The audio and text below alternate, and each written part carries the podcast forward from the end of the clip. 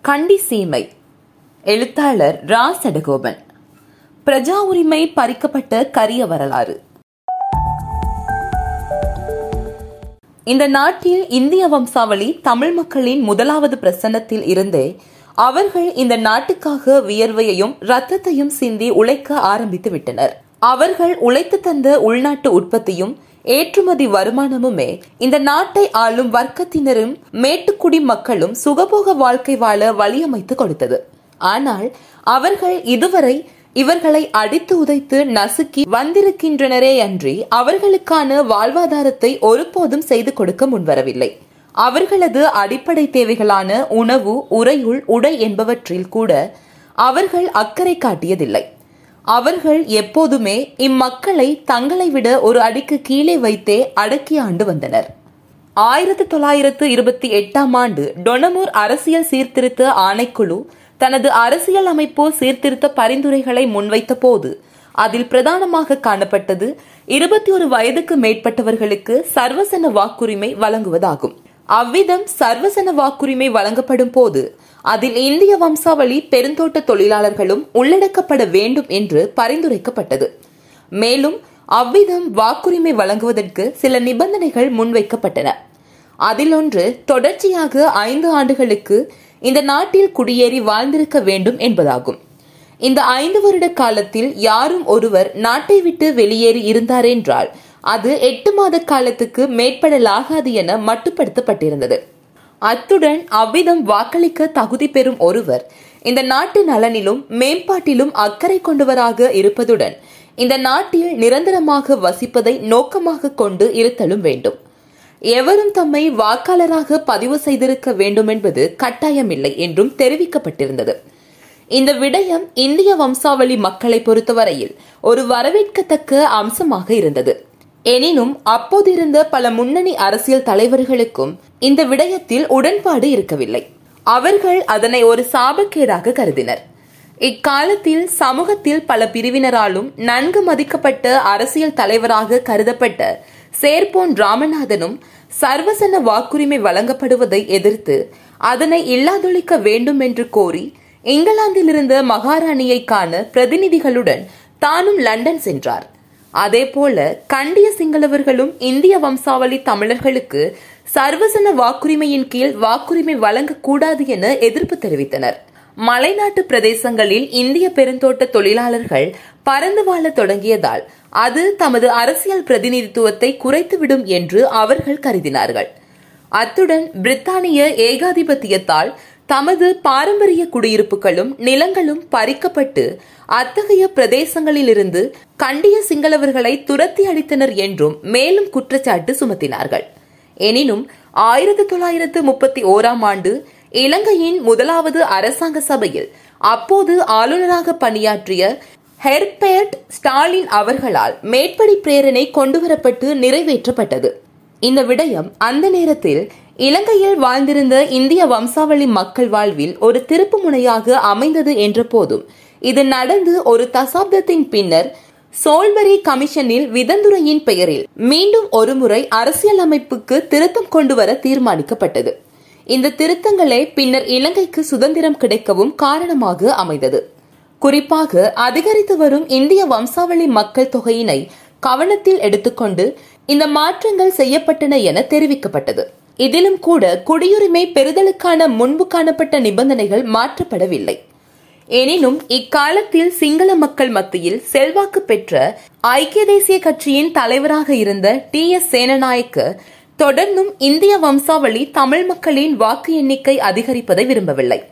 ஆயிரத்தி தொள்ளாயிரத்து இருபத்தி எட்டுகளுக்கு பின் அவர் தமிழ் தலைவருடன் இணைந்து இந்திய தமிழ் மக்களுக்கும் வாக்குரிமை கிடைப்பதை அனுதாபத்துடனும் ஆதரித்தும் நோக்கினார். அவர் அதன் பின்னர் வந்த காலத்தில் அந்த எண்ணத்தை மாற்றிக்கொண்டு சிங்கள பேரினவாத கண்கொண்டே இந்த பிரச்சனையை அணுகினார். ஏற்கனவே ஆயிரத்தி தொள்ளாயிரத்தி முப்பத்தி ஓராம் ஆண்டு இந்திய வம்சாவளி மக்களுக்கும் சர்வசன வாக்குரிமை வழங்கும் ஏற்பாட்டின் கீழ் வாக்குரிமை வழங்கப்பட்டிருந்தது. அவர்களின் வாக்குகளும் கணிசமாக அதிகரித்திருந்தன. இதனை பயன்படுத்தி அவ்வாண்டு பொது தேர்தலின் போது அவர்களின் வாக்குகளை பெற்றுக்கொள்வதற்காக வேட்பாளர்கள் தோட்ட தொழிலாளர்கள் செறிந்து வாழ்ந்த மத்திய மலைநாட்டு பிரதேசங்களுக்கு படையெடுத்தனர். இவர்களின் பேச்சுக்கள் துண்டு பிரசுரங்கள் கோரிக்கைகள் முன்வைத்த உரிமை பிரச்சினைகள் என்பன இதுவரை காலமும் தமக்கு இல்லாதிருந்த முக்கியத்துவத்தினை தோட்ட தொழிலாளர்களுக்கு உணர்த்துவதற்கு காரணமாக அமைந்தன. அவ்வாண்டு நடந்த தேர்தலில் அவ்வாண்டு நடந்த தேர்தலில் தோட்ட தொழிலாளர்கள் மத்தியில் எட்டனிலிருந்து பெரியார் சுந்தரமும் தலவாக்கலையிலிருந்து எஸ் பி வைத்தியலிங்கமும் பண்டாரவளையில் இருந்து ஏ பவுன்ஸ்கோடன் என்ற தோட்டதுரையும் தோட்ட தொழிலாளர்களின் வாக்குகளில் அரசாங்க சபைக்கு தெரிவு செய்யப்பட்டார்கள். இவர்களில் பெரியார் சுந்தரம் தொழில் கைத்தொழில் மற்றும் வர்த்தக அமைச்சராக நியமிக்கப்பட்டார். Mahatma Gandhi Nehru Chakravarti Rajagopalachari G B Tilak Sarojini Naidu doctor Malilal Kamala Devi Chattopadhyay ஆகிய இந்திய தேசிய தலைவர்களின் இலங்கை வருகை.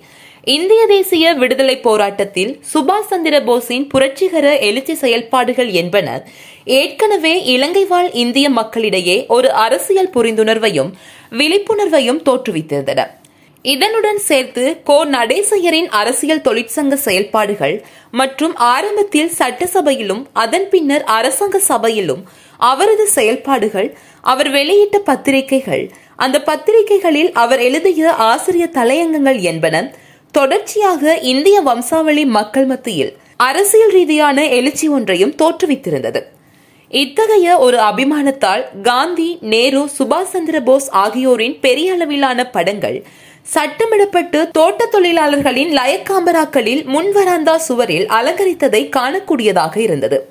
இந்த நிலைமைகளின் கீழ்தான் கோ நடேசையர் தனது முதல் தொழிற்சங்கமான அகில இலங்கை தோட்ட தொழிலாளர் கூட்டமைப்பு என்ற சங்கத்தை ஆயிரத்தி தொள்ளாயிரத்து முப்பத்தி ஓராம் ஆண்டு தோற்றுவித்தார். இந்த தொழிற்சங்கமே முதன் முதல் இந்திய வம்சாவளி பெருந்தோட்ட மக்கள் மத்தியில் தமது உரிமைகளுக்காக தாம் போராட வேண்டுமென்ற போராட்ட உணர்வை தோற்றுவித்தது. இதற்கு பிற்பட்ட காலப்பகுதியில் கொல்வின் ஆர் டி சில்வா தலைமையில் லங்கா சமசமாஜ கட்சியால் தொழிற்சங்கம் ஒன்று தோற்றுவிக்கப்பட்ட போது தோட்ட தொழிலாளர்களும் அதன்பால் கவரப்பட்டனர். ஆயிரத்தி தொள்ளாயிரத்து முப்பத்தி ஆறாம் ஆண்டு இடம்பெற்ற அரசாங்க சபைக்கான தேர்தலில் சமசமாஜ கட்சியின் வேட்பாளர்களான பிலிப் குணவர்த்தன அவிசாவளை தொகுதியிலும் என் எம் பெரேரா ருவான்வெல தொகுதியிலும் வெற்றி பெற்றமைக்கு இந்திய வம்சாவளி தமிழர்களின் பங்களிப்பும் காரணமாக இருந்தது. அதேபோல் இலங்கை சுதந்திரம் பெற்றதன் பின்னர் ஆயிரத்தி தொள்ளாயிரத்து நாற்பத்தி எட்டாம் ஆண்டு இடம்பெற்ற முதலாவது பாராளுமன்ற தேர்தலிலும் இந்திய வம்சாவளி மக்கள் சார்பாக ஏழு பேர் போட்டியிட்டு தெரிவு செய்யப்பட்டு பாராளுமன்றத்திற்கு சென்றனர். அதே பாராளுமன்றத்தில் டாக்டர் என் எம் பெரேரா அவர்களை தலைவராக கொண்ட லங்கா சமசமாஜ கட்சி பிரதான எதிர்க்கட்சியாக இருந்தது.